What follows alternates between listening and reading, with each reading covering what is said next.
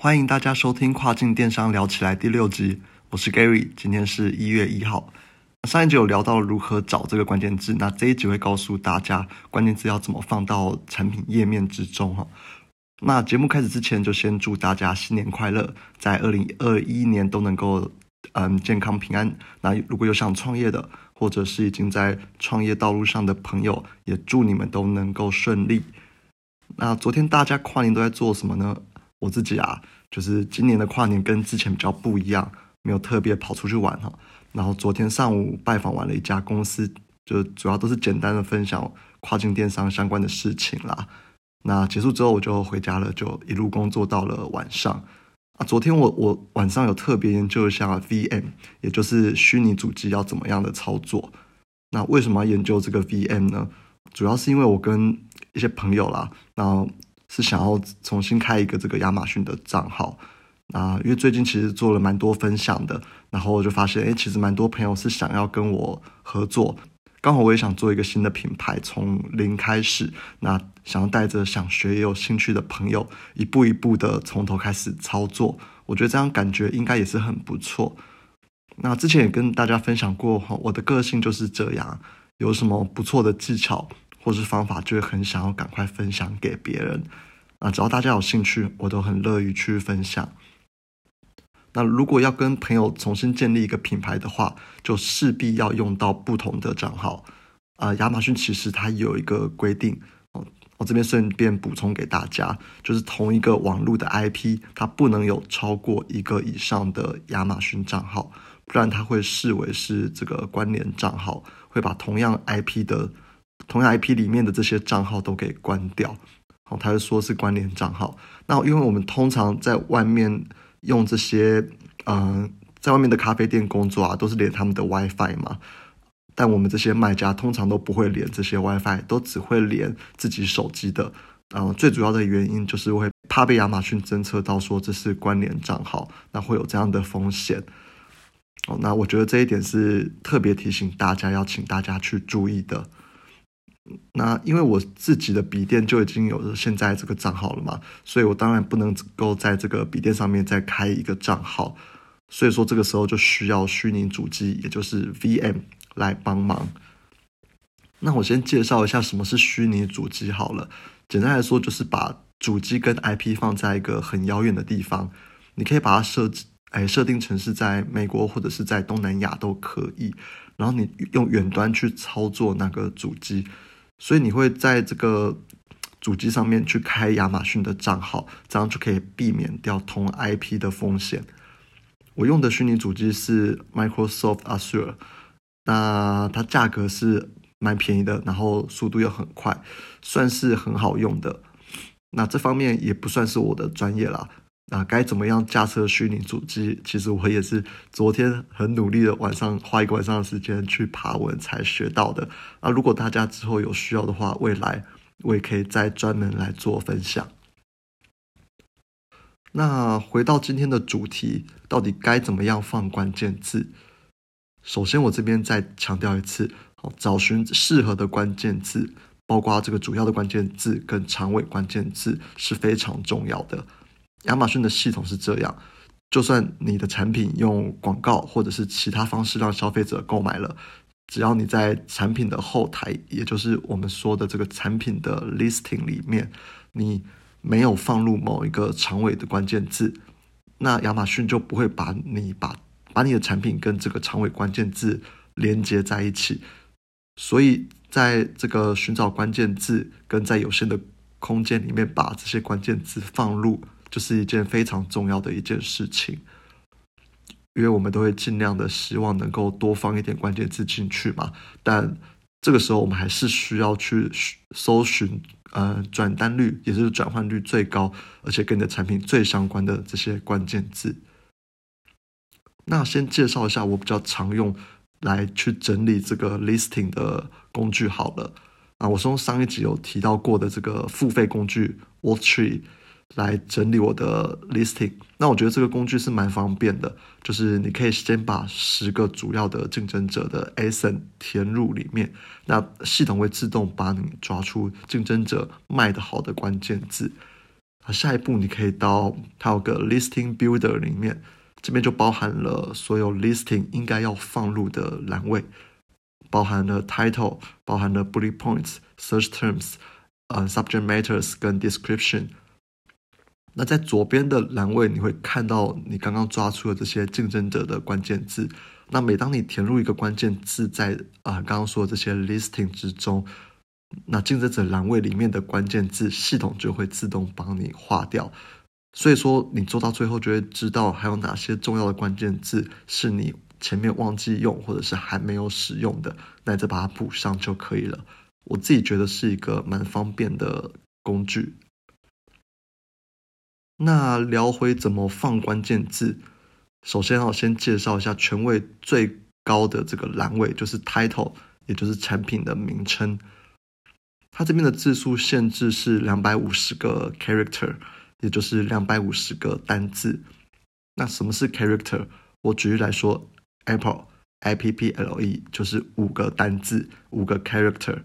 那很多人会知道说 title 的权重很高，所以会疯狂的把这个关键字给塞进去。那通常这样乱塞会导致易读性比较差。那我是很不赞成这一种。呃，硬塞关键字到开头的方式啊，因为当你易读性差的时候，就会导致点击率下降，然后会会被亚马逊说，哎，会被亚马逊判定成这是不相关的。那我觉得这是得不偿失，所以一定要注意你的易读性，并且加入你产品里面最有特色的点，才会在消费者眼中脱颖而出，来想要去点击你的产品来看看。那我这边补充一个小技巧啊。一开始在设定的时候，你要先去寻找一个你最大也是最相关的关键字，然后它这个字最多只能有五个 words，五个词汇，不是五个 character 哦。然后再把它存档，之后再回来编辑你原本设定好完整的 title。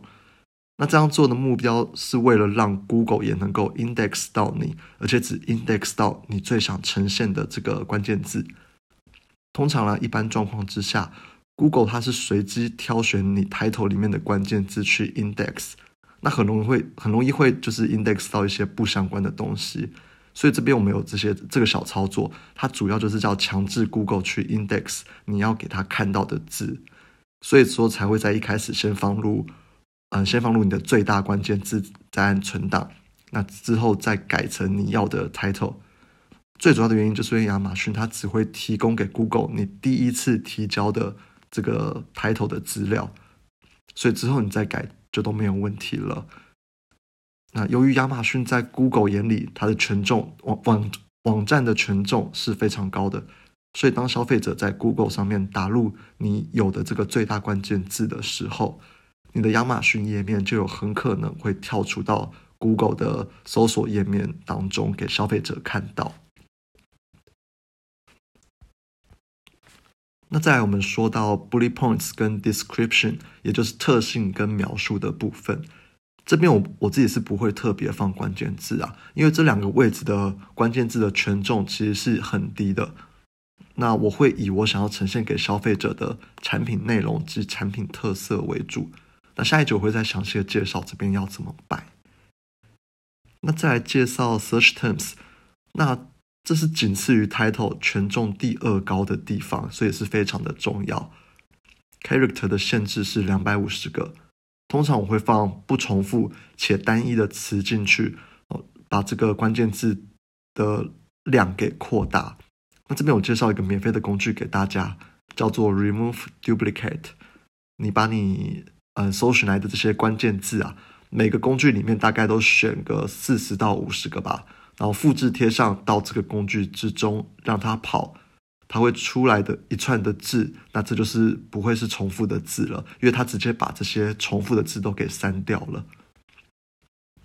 那因为只能限制两百五十个字在这个 search terms 里面，所以这边我会用另外一个工具叫做 word counter 来看你到底有多少个 character。哦，所以简单来说，就是把你刚刚 remove duplicate 里面跑完的这些字给复制贴上过来，它会直接算出有多少个 character 给你。如果太多的话，你就把一些觉得不相关或者是比较不重要的字给拿掉。啊，如果太少的话，你就往嗯前面的这些关键字原本只有一个单一的字，把它加到完整，变成一个完整的长尾关键字，好把这些单词补完整。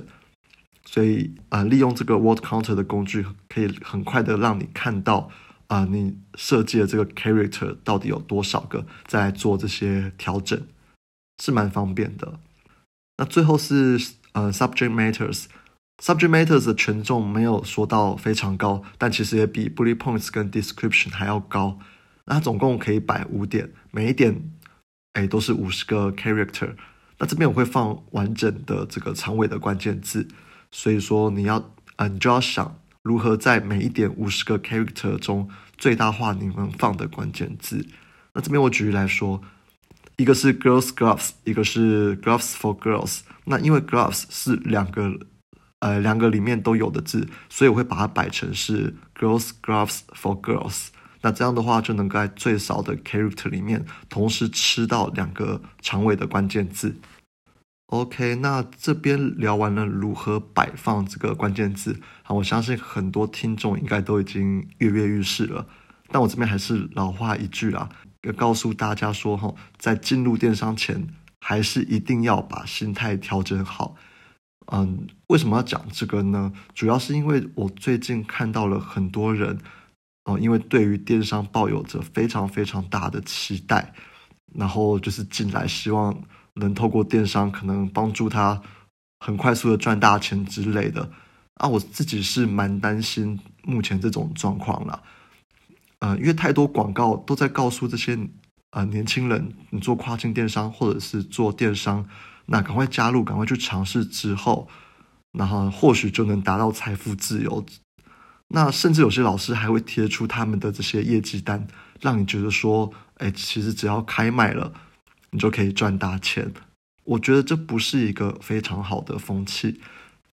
哦，那那天我就跟几个朋友说，有个人想要加入我的团队一起做品牌。那他那个时候提到了一件事情，就是问我投资回报率是多少。啊，一时之间，其实我真的也不知道要怎么回答了。对我来说，我做这件事情是在创业，是在经营一个 business。那当你慢慢做大之后，甚至有需要继续去投钱下去，让他去帮助他这个运营。那这不是在投资，这不像是在投资里面去套利，更不是什么让你快速达到财富自由的捷径。我觉得这一点哦，大家真的已经被市面上太多的广告给影响了。我觉得你仔细想想看，你就算开了一家店，实体的店，那通常他们的回本速度要多久？中间会不会遇到很多的问题？会不会遇到很多的风险？好，那我们只是把这个店开到网络上面，那我觉得这些东西都是你不管是实体店面或者虚拟店面，你在做这个创业的初期，其实都要去考量到的。那我这边也是真心的希望说，能够导正一下大家的心态啦。被那些财富自由的鸡汤冲昏头而出来创业，我觉得是非常危险的一件事情，因为它会让你忽视很多潜在的风险，以及我们创业最初期应该付出的努力。好，那这期节目就到这边，拜拜。